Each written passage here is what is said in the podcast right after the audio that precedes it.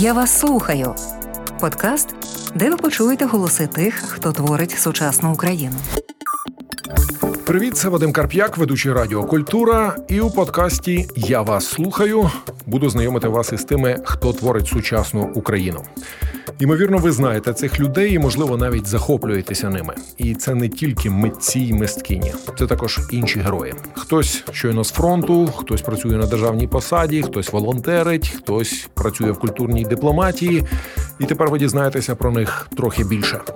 Підписуйтесь на мій подкаст. Я вас слухаю. Ну а я подбаю про те, щоб вам було цікаво це слухати. І сьогодні у мене розмова з людиною, яку можна дуже довго відрекомендовувати. А якщо читати статтю в Вікіпедії, то там взагалі рядків на два буде перелік усіх регалій і справ, чим займається. Але можна відрекомендувати одним словом, і це буде прізвище Жадан. Сергій Жадан. Привіт. Привіт. Дякую, що знайшов час. Тебе Так, дуже складно складно зловити насправді. Е, Знаєш, дивовижним чином склалося, що в мене сьогодні вихідний день. У тебе бувають вихідні А от ви як виявляє, як виявляється, давно не було, чесно кажучи. Тому з радістю прийшов до вас. Розкішно. Я взагалі дуже хотів з тобою поговорити, тому що формальною причиною є проєкт Сковороденс літературного музею Харківського. Але перед тим як ну от я в дорозі на цю розмову з нами. Випадково я не так часто залажу до Ютубу, але мені викинуло в рекомендаціях. Дивлюся кліп Сергія Жадан і Христина Соловій Серце. Пісню я вже чув, а тут кліп. Ми от пісню можемо навіть нагадати, щоб розуміли про що мова. От, будь ласка, поставте шматочок.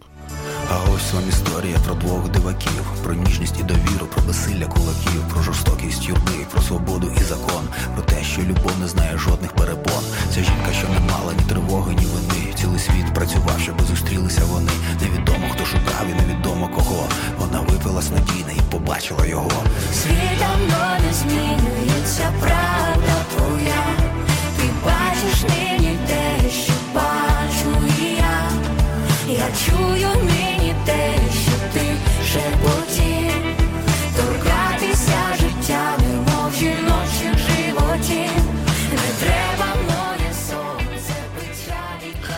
Хто би міг подумати, та це Сергій Жадан і Христина Соловій. Я коли кажу, хто би міг подумати, я маю на увазі, що Жадан і собаки, лінія Маннергейма – це трошки інша музика. Тут уже звучання. Це стереотипне уявлення. У нас є кілька дуже ліричних композицій, наприклад, пісня Листопад або пісня Ріка. Але я згоден з тим, що щоразу, коли у нас з'являється лірична композиція, є коментарі на зразок. Хто би міг подумати? Ми не чекали такої музики. А я ні, я чекав, я знаю вашу ліричну музику, але коли я кажу, хто би міг подумати, я про звучання. Це звучання хорошої поп-музики в найліпшому сенсі.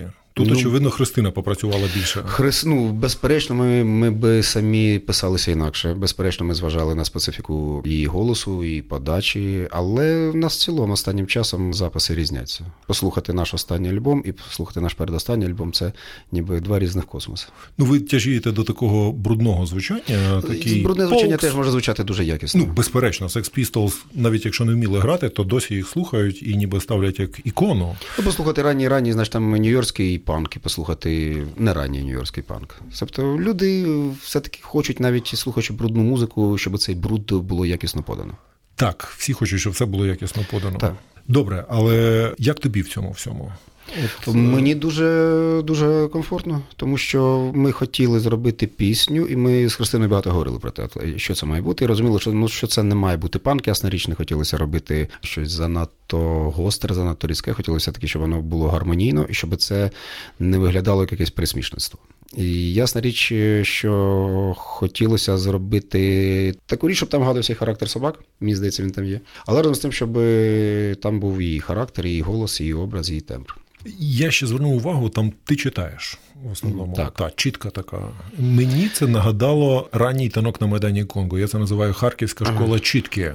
Ага. Ти відчуваєш на собі цей вплив харківського репу? Ну, по-перше, танки це мої давні друзі, так чи інакше. Це я знаю. Це, те, те, що сидить, е, хотів сказати, по чинках, те, що в серці. А чітка, ну, до певної міри так. Тут розумієш, це ж суто такий технічний прийом, суто стилістичний прийом, коли є співачка, в якої є красивий фірмовий голос, який пізнається, який і відчитується, то поруч із нею співати, не маючи такого голосу, ну це дуже програшна річ і для неї, і для всіх інших. І тому хотілося на контрасті зробити саме таку хіп-хопову ставку. А там вже в приспівах ми співаємо разом. і Там вже Христина попрацювала як ем, викладачка. Вона дуже допомогла в роботі в студії. І вийшов от такий от е, матеріал. Мені насправді дуже цікаво, як його будуть сприймати. Я зараз слідкую за першими реакціями. Вони ясна річ багато позитивних реакцій. Є реакції тих, хто не сприймає. Цікаво було послухати якусь конструктивну критику. Ну, вона дуже radio-friendly, я тобі чесно скажу. Але мені здається, ти так трошки применшуєш свої таланти, коли кажеш, ну от у Христини такий голос, вокал поставлений, Ну, а я не хотів. Ну, об'єктивно так, але ну будьмо відверті. Ну що справді люди слухають Жадана, тому що вони чекають від тебе вокала. Вони чекають від тебе Я ну, сподіваюся, що ні. голосу Жадана Ну, і слухають, мабуть, тому так. що це Жадан і Собаки. Але дуже важлива значить, стилістична відповідність. І коли ти заходиш в такий трек, в такий проект, де важливо передати сенси через чуттєвість голосу і через інтенційне попадання, то дуже важливо все таки попрацювати. І дуже важливо, щоб це не було зроблено аби як. Тому ми довго працювали. Насправді пісня то в нас з'явилася ще навесні. Ми її вперше виконали у Львові в опері, коли робили презентацію моєї книжки Птах. І там от було перше виконання. Пісня мала на той момент лише кілька днів життя. Це то ми перед тим напередодні вигадали, зібрали докупи, пару разів прорепетирували, вона звучала ще дуже сиро. Потім разі зіграли в Дрогобичі на спільному концерті, і от в Києві ще теж зіграли. І ясна річ, що хотілося якісного звучання. Справді говорити про пісню це так собі задоволення. Її ліпше послухати. Отож, серце кліп вийшов, пісня вже була. А формально, як я нагадаю, причиною покликати Сергія був проєкт Сковороденс. Це проєкт Харківського літературного музею, де українські митці, в тому числі і Сергій, переспівали сковородинські тексти в реггі стилістиці. Реггі це така специфічна вже музика зі своїм розміром музичним. Ну, зараз це вже поп-музика, насправді вже давно. Ну так, в хорошому сенсі, хорошому але сенсі, це все-таки окремий стиль. Так. Тобто він Легко впізнаваний. безперечно. Він впізнаваний. І коли ми говоримо про стилістику, як тобі було включатися в реггі? Там же ж навіть розмір музичний, хто розуміє про що мова, там він інший. Ну, якраз дуже комфортно було працювати, тому що от ми тут говорили про чітку, про хіп-хоп, е, якраз даб, регі, вони ж туди ближче до вокальної подачі саме через хіп-хоп. Тому працювалося дуже добре, але тут ще ж розумієш, коли ми говоримо, що це альбом написаний в стилі регі і даб, ми розуміємо всю умовність цих означень, тому що так чи інакше Юрій Гуржи, композитор, який музично створив цей альбом, він е, дуже пластичний в роботі з текстами, і в принципі в роботі з музичним матеріалом. І сказати, що це такий класичний, чистий регі, скажімо, там в стилі Марлі чи його дітей не можна. Там є багато парафразів, це якраз такий є постмодерн в його хорошому розумінні. Там дуже багато цитат, там багато переспівів, там багато відсилок, і там, скажімо, якась естрадна тональність змінюється якоюсь роковою психоделічною подачею, десь якісь шматки ска чи регі переходять в якісь і це така хороша мішанина. Тобто мішанина, яка, як мені видається, тримається купи. А можемо теж послухати. До речі, оцей, це ж був дует з Карпою. Ти з Карпою. Карпа там в нас присутня на кількох треках. От послухаємо. Давайте так.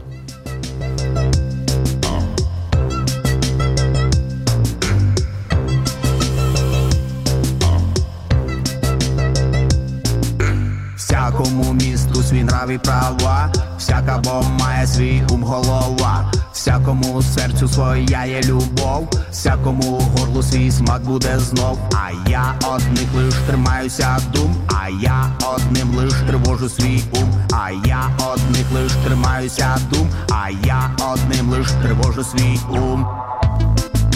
Нрави права, нрави.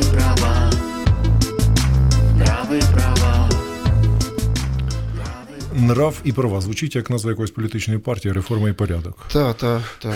Є така, така річ. Так ось та Ірена Карпа до нас долучилася. Ми думали, що вона запишеться в одному-двох треках, а насправді ну, без неї цей альбом був би зовсім інший. Я думаю, що він був би гірший. Ірена записалася власне в кількох піснях, і вона з нами зараз була на концертах. І це, звичайно, додавало концертам енергії, зовсім іншого якогось звучання, якоїсь об'ємності. І Дуже комфортно працювати. Ну так, у Карпи великий досвід дуетів. Ну і харизма, вона любить те, що вона робить, і вона любить глядача, і глядач це відчуває. Але як тобі було працювати над цим проєктом, тому що текст не твій, музика не твоя. Дивися, працювати було добре. Чому? Тому що, по-перше, у нас із Юрієм е, є досвід. Ми робили попередній альбом Фокстроти на слова українських поетів і поеток 20-30-х років, і це наша перша проба попрацювати з чужими текстами.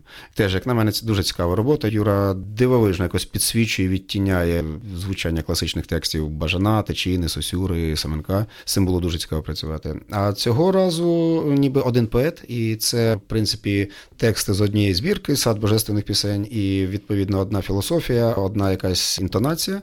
Але разом з тим, е, Сковорода він же в цій збірці він надзвичайно поліваріантний. Загалом ця збірка, та є ж ця теорія, зокрема Валерій Шевчук, здається, про це писав, що сад божественних пісень писався як підручник з віршописання. І там, відповідно, 30 текстів, кожен із них написаний в іншому ритмі, в іншій якійсь трофічній побудові. Там неймовірно філігранно зроблені тексти. Те, що вони всі мають філософське підґрунтя, філософську базу і наповнені цими богословськими текстами, характерними для сковородин, це інша річ. Але якщо розглядати цю збірку суто формально, але вона неймовірно складна, багатогранна, багатовекторна, і це справді такий підручник для молодого поета, тодішнього поета 18 століття. Зараз там, ясна річ, Селоботоніка багато чого змінила і зламала, але ну так чи інакше цим цікаво було працювати суто формально. Я ж власне ці тексти переклав. Я звернув Так. увагу, що читати в оригіналі чи там співати в Ми оригіналі пробували спочатку. це Ми, нереально. ми спочатку пробували робити в оригіналі. Потім ми на перших якихось виступах, які були такі демо-версії, я просто зробив е, такий псевдопереклад, тобто поприбрав деякі староукраїнські слова, щось там повставляв, але все одно це звучало як така певна е, стара українська мова. А потім ми подумали, що це все-таки не дуже серйозно, якщо ми хочемо зробити альбом, а і зробити артбук, а буде ще артбук за мотивами цього альбому, то добре все-таки було зробити класичний нормальний переклад. Можна було як варіант взяти переклад, який вже є, зокрема того ж таки Валерія Шевчука, але хотілося все зробити від початку до кінця крафтово, тобто власноруч. Ру- руцями. Руцями, та я почав перекладати сковороду, і в нас із собаками травень, червень, фактично, от щодня були якісь виступи, переїзди, і я от кілька місяців жив із книжками сковороди. Я його собою возив, перекладав, щось там уточнював, щось е, редагував. І це була неймовірна подорож, повернення в сковороду. Тому що для мене сковорода взагалі ну, надзвичайно важлива постать. Я закінчував Сковородинівський університет в Харкові, тобто я так чи інакше сковородинець. Сковородинець. Да, да, це, З пат- дипломом. Безперечно, я слухай, не те, щоб хвастатися, але я почесний доктор Харківського педагогічного, і для мене це дуже важливо. Дуже важливо, це наш патрон, і плюс це патрон Харкова, так чи інакше. Це та тінь, яка завжди десь бовваніє на розі Харківської вулички, чи то йдеться про середмістя, чи то йдеться про передмістя. Тому Ну, я тут теж можу примазатися як могилянець. Для Так, так. мене теж сковорода Безперечно. патрон. І Оце знаєш страшенно, страшенно цікаво, що сковорода поєднує дуже багатьох людей, дуже багато міст. Тому що є це знаєш таке стереотипне уявлення про е, сковороду як харківця. Але щоразу, от е, бач, виникають такі закиди з боку могилянців, або, наприклад, з боку м, та що вам до нашого сковороди? Переяславців, наприклад, теж от е, присутній був Григорій Савич. Більше того, мені потім написали друзі, що вони робили свого часу дискотеки, які називалися Сковороденс. Тобто, от виявляється, наша назва Сковороденса. Я не знав про це, чесно слово. Це така трішки крадена назва. Але ну я думаю, що сковороди вистачить на всіх. Майже автоцитата. Сковороди вистачить на всіх. Слухай, але знаєш, що мене муляє? Є такий момент, який я не можу собі ще прояснити. От ти сам звернув увагу, що сад божественних пісень це дуже складна збірка. Так. Тобто, чи не робимо ми злочин проти сковороди, точніше, ви злочин. Я, я так констатую, так його спрощуючи. Я думаю, ні. Я думаю, що будь-яка промоція культури це не злочин. Це скоріше злочином є законсервовування культури, її маргіналізація, її герметизація.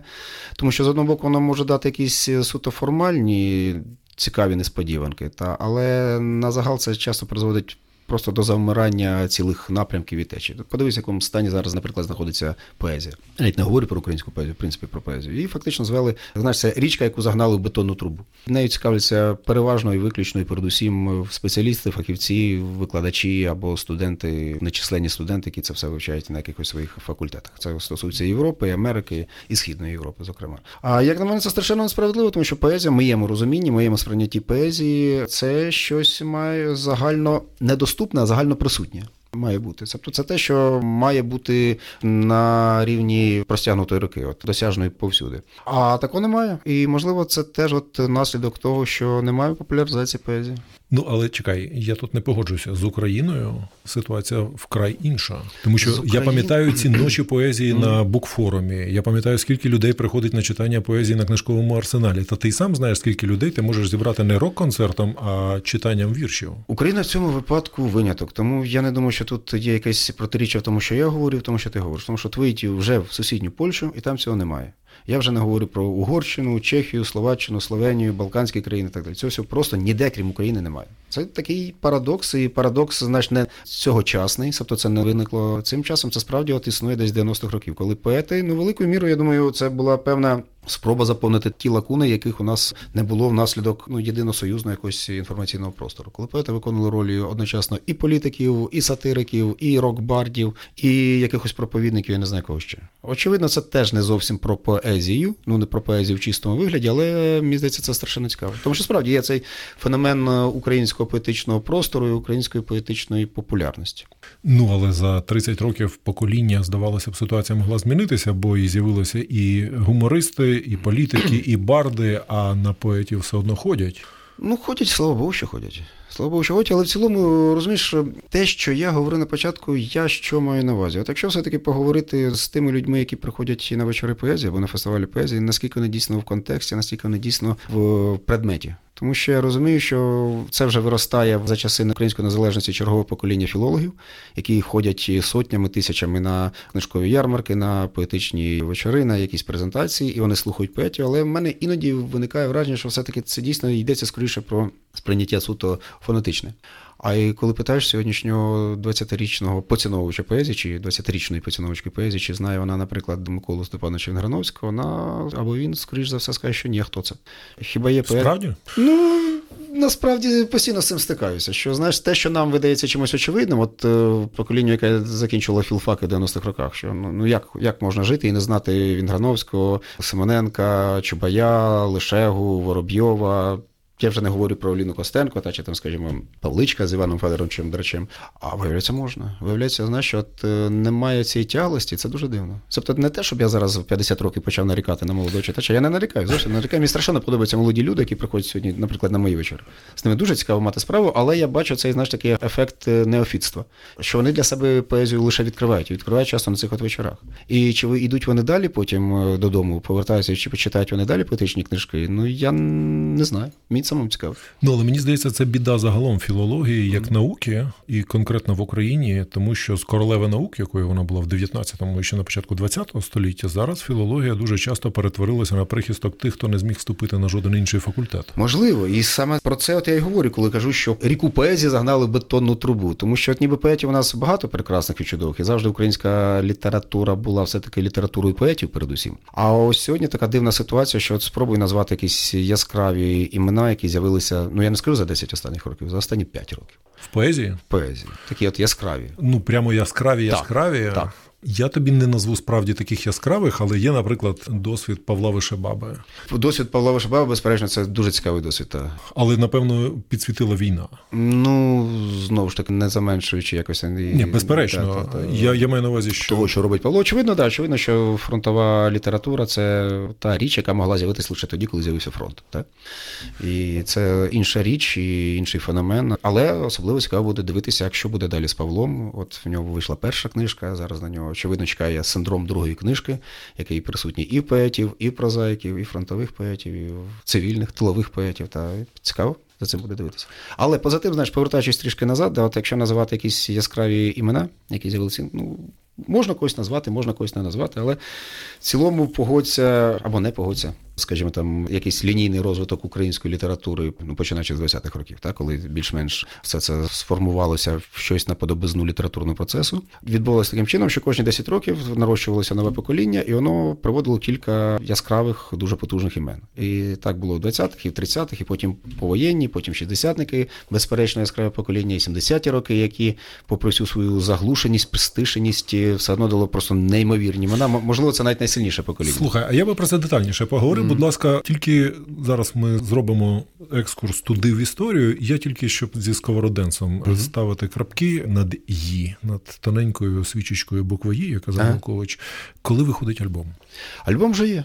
Уже є. Альбом можна слухати, він є в інтернеті, можна знайти його. Є кліп на пісню, яка тут звучала на Раві права. Все в вільному доступі. Чудесно. Тоді зараз про українську літературу.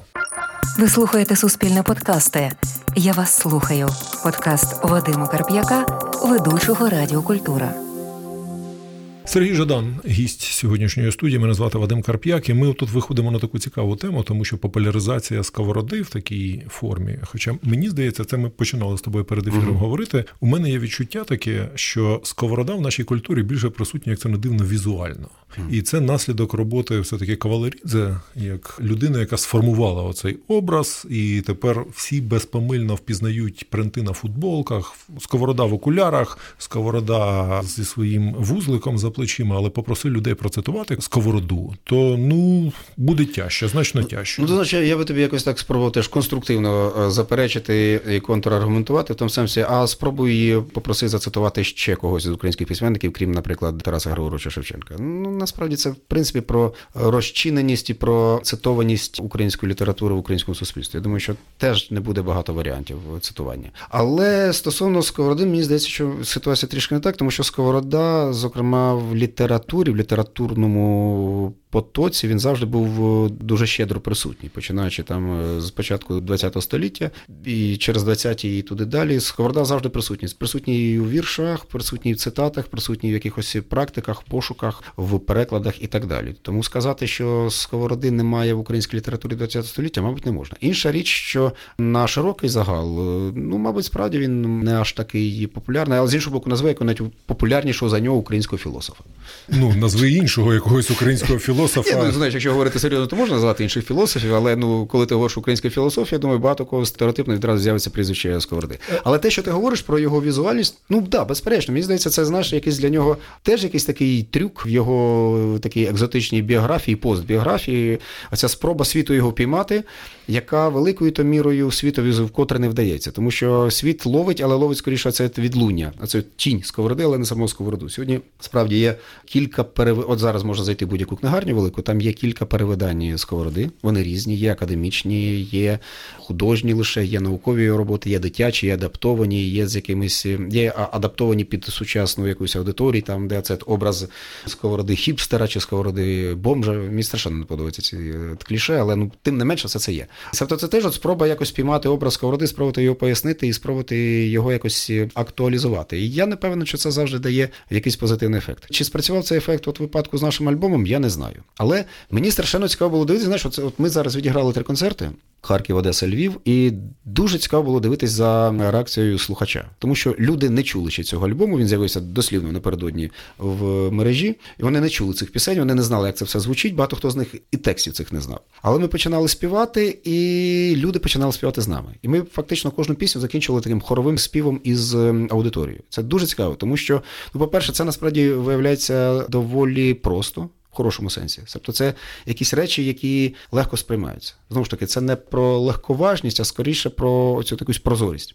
А по-друге, в сковороди в нього ж всі ці речі в багатьох випадках, всі ці от його там якісь речі пов'язані з Біблією, з його пошуками Бога, пошуками щастя. Вони з одного боку, ніби знаєш, такі затемнені, герметичні, вони побудовані на біблійних якихось символах, які не завжди відчитуються назовні. Але це зроблено настільки геніально, настільки досконало, що це може сприйматися на іншому рівні. І це доволі життєстверно звучить, тому що ми можемо говорити про сковороду як про філософа богослова, філософа біблійного, але мені видається, що там є інша річ, яка робить сковороду, зокрема в його поетичних творах, дуже доступним і дуже затребуваним. Те, що там йдеться не так про якусь специфіку саме Біблії, і не про якісь речі пов'язані безпосередньо з богопошуками, як йдеться про якусь етику, як таку, тобто християнство як етична система. Тобто йдеться не про дотримання, скажімо, посту, а про якусь доброчинність як таку. І це те, що пересічному читачеві, пересічному слухачеві набагато цікавіше і ближче. Буквально щойно це слухав тебе і згадував минулорічний проєкт Радіокультура, діалоги з Григорієм Сковородою, де ти був одним з оповідачів Та-та. разом з Адою Роговцею. Тобто е, Григорій Савович не відпускає нас. Не відпускає, слава Богу. Так, це, це прекрасно. Але я б хотів перекинутися звідси на іншу тему, яку ти вже почав торкатися це критичне незнання сучасними філологами, гаразд, частиною сучасних філологів, я буду точніший у цьому формулюванні української класики ХХ століття. Тому що якщо у нас складно з текстами сковороди, а з ними складно, то ну ти кажеш, що люди Вінграновського не знають, а Ти знаєш, я трішки не так сказав. Я не сказав філологами, я сказав читачами. читачами. Все таки це трішки ширша аудиторія. Ну, ти все-таки нарікав на філологічну освіту. Розумієш, знову ж таки, мені важко от в аудиторії розрізнити філолога від нефілолога. Я би скоріше говорив все-таки про цю читацьку аудиторію, яка завжди, ну там є ясна річ, частка філологів, але це не обов'язково філолог. Це можуть бути технарі, це можуть бути люди з юридичною освітою чи з ну, ще Ну. з якоюсь освітою. Так чи інакше, це люди, які цікавляться книгою. Так, і вони цікавляться здебільшого сучасною книгою. Тобто сучасних авторів більш-менш, я так бачу. Ти знаєш, це парадоксально, але мені здається, що не зовсім так. А чим? сучасних вони знають чому, тому що сучасний письменник він ближчий і він присутніший. От я можу прийти на вечір. Та? А Валеріан Підмогилій на презентацію своєї книжки, свого перевидання, на жаль, прийти не може. Але я бачу те, що зараз ці от молоді люди, яким, умовно кажучи, 20 років, та? які для себе відкривають весь цей просто материк української культури, і, зокрема, архіпелаг української літератури, вони для себе рівну міру відкривають як Андруховича і Забушко, так і, скажімо, Плужника, Свідзінського чи Семенка. І це страшенно цікаво.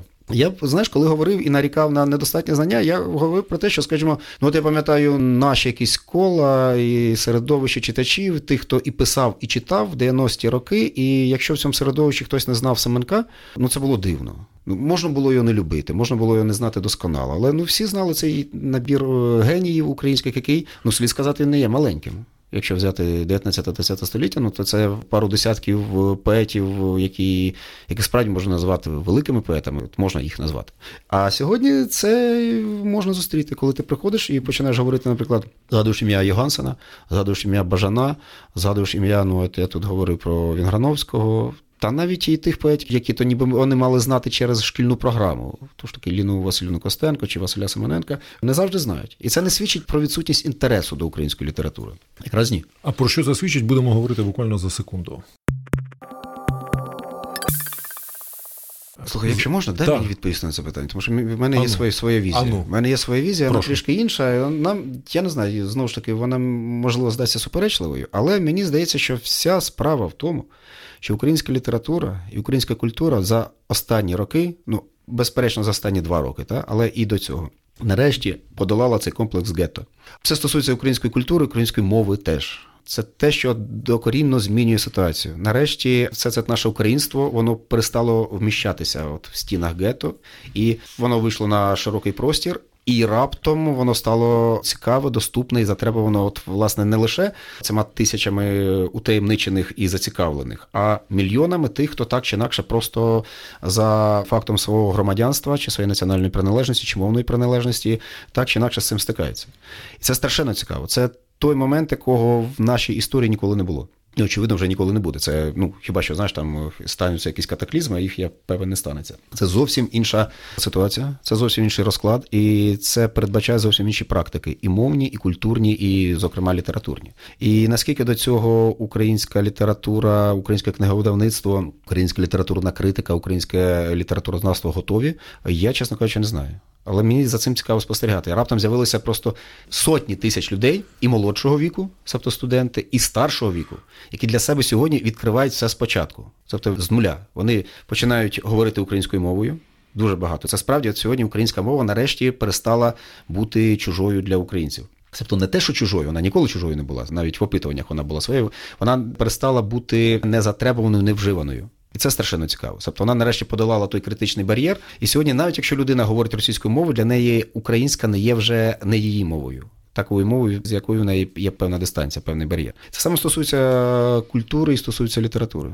Так ти частково випередив моє запитання, бо я хотів спитати твоє ставлення до того, що от зараз теперішній ренесанс цієї української літератури і культури загалом порівнюють з 20-ми роками минулого століття, які, на жаль, потім назвали розстріляним відродженням. Ну от так, ми з тобою трішки говорили про це на дослівно на пару початку. слів на початку. І я якраз сказав, що ні. Мені здається, що це зовсім різні е, за своєю природою процеси. Тому Чому? що так чи інакше, це концепт е, української культури 20-х років, от попри всю ну, зі всією своєю унікальністю. Агресивністю, з усією своєю якоюсь дикою революційністю і цією вітальністю, яка просто була можлива лише тоді, от в умовах занепаду УНР і спроби зберегти цей якийсь периметр незалежності, бодай в культурній сфері, бодай засобами культури, бодай в культурному просторі зберегти ознаки державності і незалежності.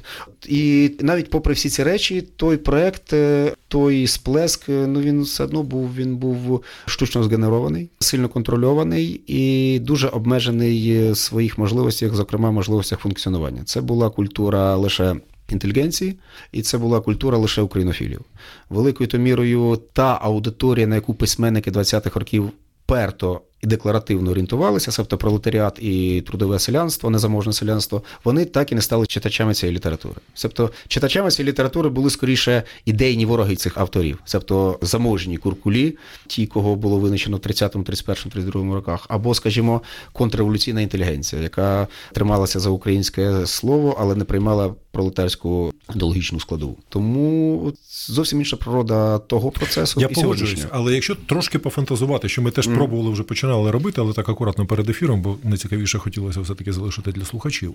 Умовно, в 20-ті роки 20-го сторіччя було дві групи людей, яких ми знаємо. Тобто, частина, яка пішла на співпрацю з радянською владою, ну там Рильський, Бажан, Тичина, і частина, яка була знищена: Йогансен, Зеров, Семенко, той же Ну, ні, ні, ні, послухай, ти не так мені здається, зовсім не так говориш. Мені здається, що великою то мірою, ну ясна річ, що на початку 20-х, тобто, коли стало зрозуміло, що проєкт ОНР програв. Хоча були певні ілюзії, там ще певний час, але зрозуміло, що ну щонайменше формально його немає. Залишилося протистояння, тому що більшість цих молодих письменників вони мали за спинами досвід безпосередньої участі в цих от політичних і воєнних ідеологічних змаганнях. Хтось воював на боку червоних, хтось воював на боку ОНРівців, хтось був зеленим. Але коли власне так чи інакше утвердилася радянська влада і почалося формування, структурування цього е, процесу і цього конструкту, який означився як потім червоний ренесанс або розстріляне відродження, або ще щось, а на той момент це просто пролетарська література чи пролетарська культура, то великою мірою до цього проекту пристали навіть багато тих, хто ідеологічно був проти радянської влади, проти комунізму. Тобто багато ж хто із письменників 20-х років воював проти радянської влади. Та тут можна згадати і Сосюру, і Панча і багатьох Довженка та багатьох інших авторів. Чому вони прийняли червоний бік? Чи була для них це зрада, чи був це для них компроміс? Що для них це було? А насправді можуть бути різні візії, можуть бути різні версії. От Мейс, як на мою думку, дуже цікаво це все охарактеризував. Що для цих письменників, для цих молодих українців, а вони всі були доволі молодими людьми, тобто їм було по 20 чимось років. Дуже важливо було, хоча б в такий спосіб спробувати триматися за ілюзію от українськості, української державності. Хай це буде червона держава, хай це буде соціалістична держава, але на початку 20-х хтось ще далі мав для себе якісь ілюзії, що можливо, хоча б от в конструкції радянського союзу вдасться зберегти соціалістичну Україну. Що це все таки буде Україна, де буде українська мова, де будуть якісь ознаки, хай формальні, хай неформальні, хай серйозні, хай несерйозні незалежності, і що там буде своя культура. І власне на цьому ж і зламався весь цей червоний ренесанс на конфлікті із центральною кремлівською владою, з кремлівською партією, тому що хочемо ми чи не хочемо, а так і залишився невирішеним конфлікт інтернаціоналізму і національних культур. І все те, що товариш Сталін писав як великий теоретик, воно насправді зіштовхуючись з реальністю, з тріском валилося. Так, от я все таки повернуся до свого запитання. Mm-hmm. Якщо пофантазувати, що ця частина розстріляного відродження не була розстріляна. Був шанс, що вони викликають у цього читача, бо ти ж сказав, що не було читача у цього масового селяни і пролетарі, на яких орієнтувалися письменники, вони не дуже прагнули тоді читати Семенка. Ну не було шансу, безперечно. Ну як ну, шанс, шанс але... був знаєш, лише в тій ситуації, якби, е, наприклад, в радянському союзі при владі не стояв е, Йосип Сталін, і не було його цієї величезної, кровавої, драматичної, але для нього надзвичайно ефективної чистки. Але мені тоді не зовсім зрозумілий парадокс оцей, mm. бо в моєму уявленні саме це розстріляне відродження дало поштовх. Який дотягнувся до шестидесятників, і шестидесятники дали наступний поштовх, який дотягнувся до 91-го, і ми всі нащадки зараз у цього розстріляного відродження. І оце наше масове споживання поезії чи там літератури української, це в тому числі, тобто ці зерна проросли років через сто. Ну, знаєш, в цьому випадку я згоден, що є лінійність, є тяглість. Безперечно, все це передавалося, знаєш, такі, як передавалися із радянських таборів е, рукописи, все це передавалося від покоління до покоління, з рук в руки. Але цю лінійність я не думаю, що слід починати саме з 20-х років. А звідки? Ну там можемо, ми можемо, якщо хочемо, почати з українського бароко. Чому ні? Тому що це дійсно українське бароко. І Григорій Савич як фігура універсальна, як фігура, яка була прийнятна і радянській владі, і радянським дисидентам. Чому би від нього не почати, наприклад?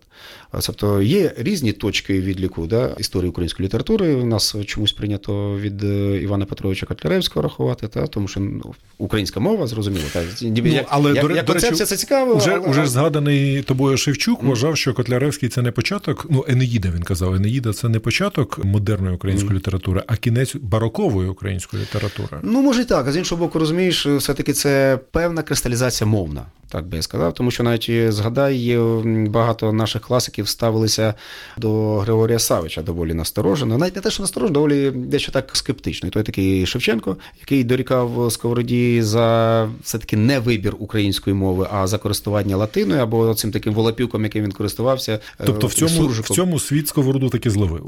Ну чому ж зловив? Ти ж розумієш? Попри те, що наші Тарас Григорович його не приймав, це ж не завадило Сковороді далі бути розчиненим е, у цьому потоці української літератури. Або Іван е, Якович Франко теж доволі скептично говорив про мову Сковороди. Це цікаво насправді, тому от виникає питання, що для нас є базовим, чи питання якоїсь культурної нашої вкоріненості, чи питання суто мовне. І оскільки українська література це ж має величезний досвід і історію бездержавності, то мова в цьому випадку, можливо, і була таким певним маркером приналежності до цієї літератури. Тобто, якщо ти пишеш українську, ти точно український письменник, ти точно належиш до української літератури. Ну, мені здається, просто 20-ті беруть за точку відліку якраз через урбаністичність. Ну тут теж можна слухай, можна посперечатися і згадати урбанізм е, в кінця 90-х років 19 століття, початку 20 століття, і згадати Семенка, який почав писати до цього всього, згадати попередників Семенка. Тобто український то модернізм е, він же з'явився до 17-20 років, і великою то мірою все це покоління.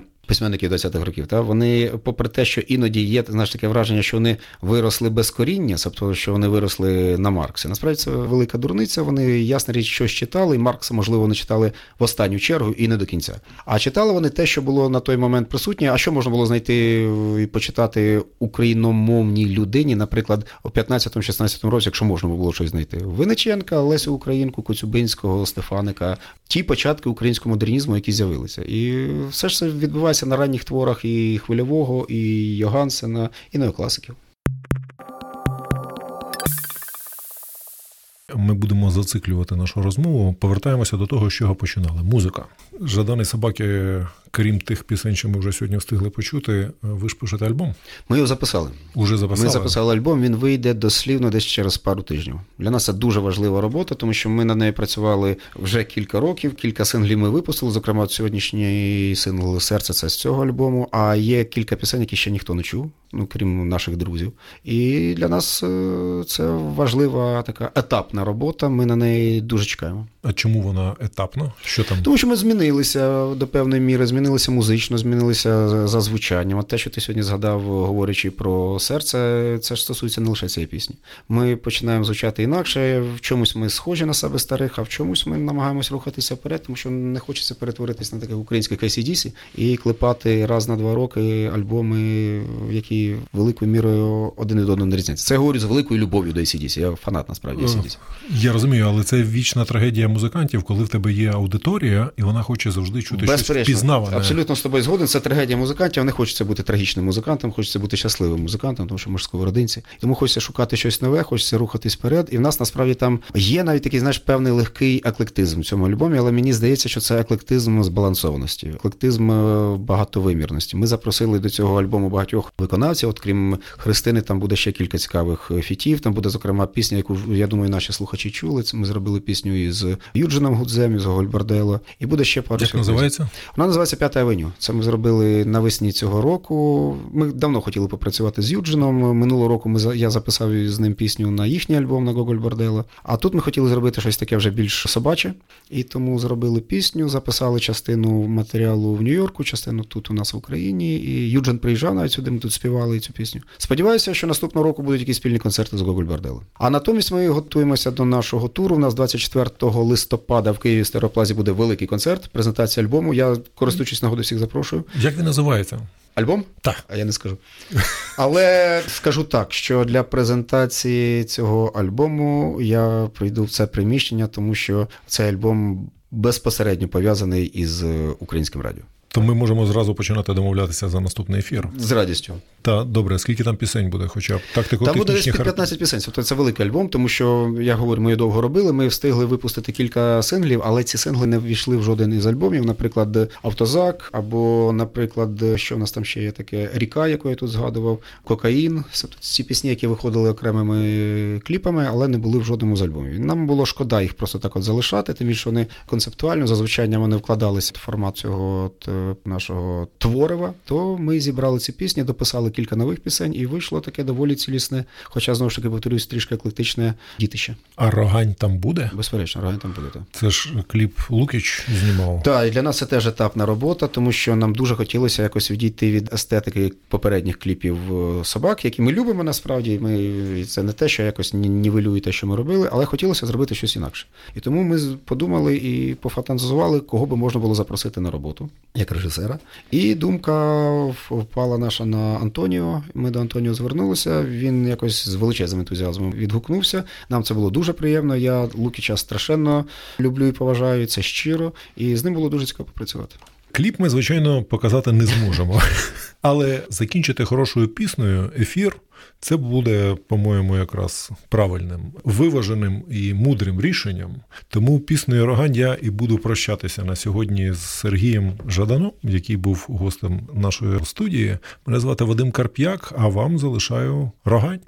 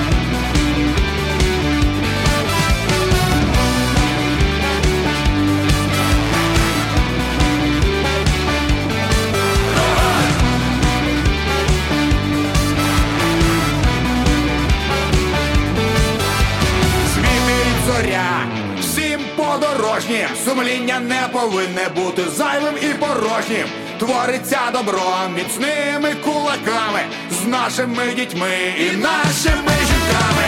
Ми всі місцеві, ми всі зрогані, а ми тут на родані, не хороші, не молдані, не те, що ми готові, і не те, що ми про.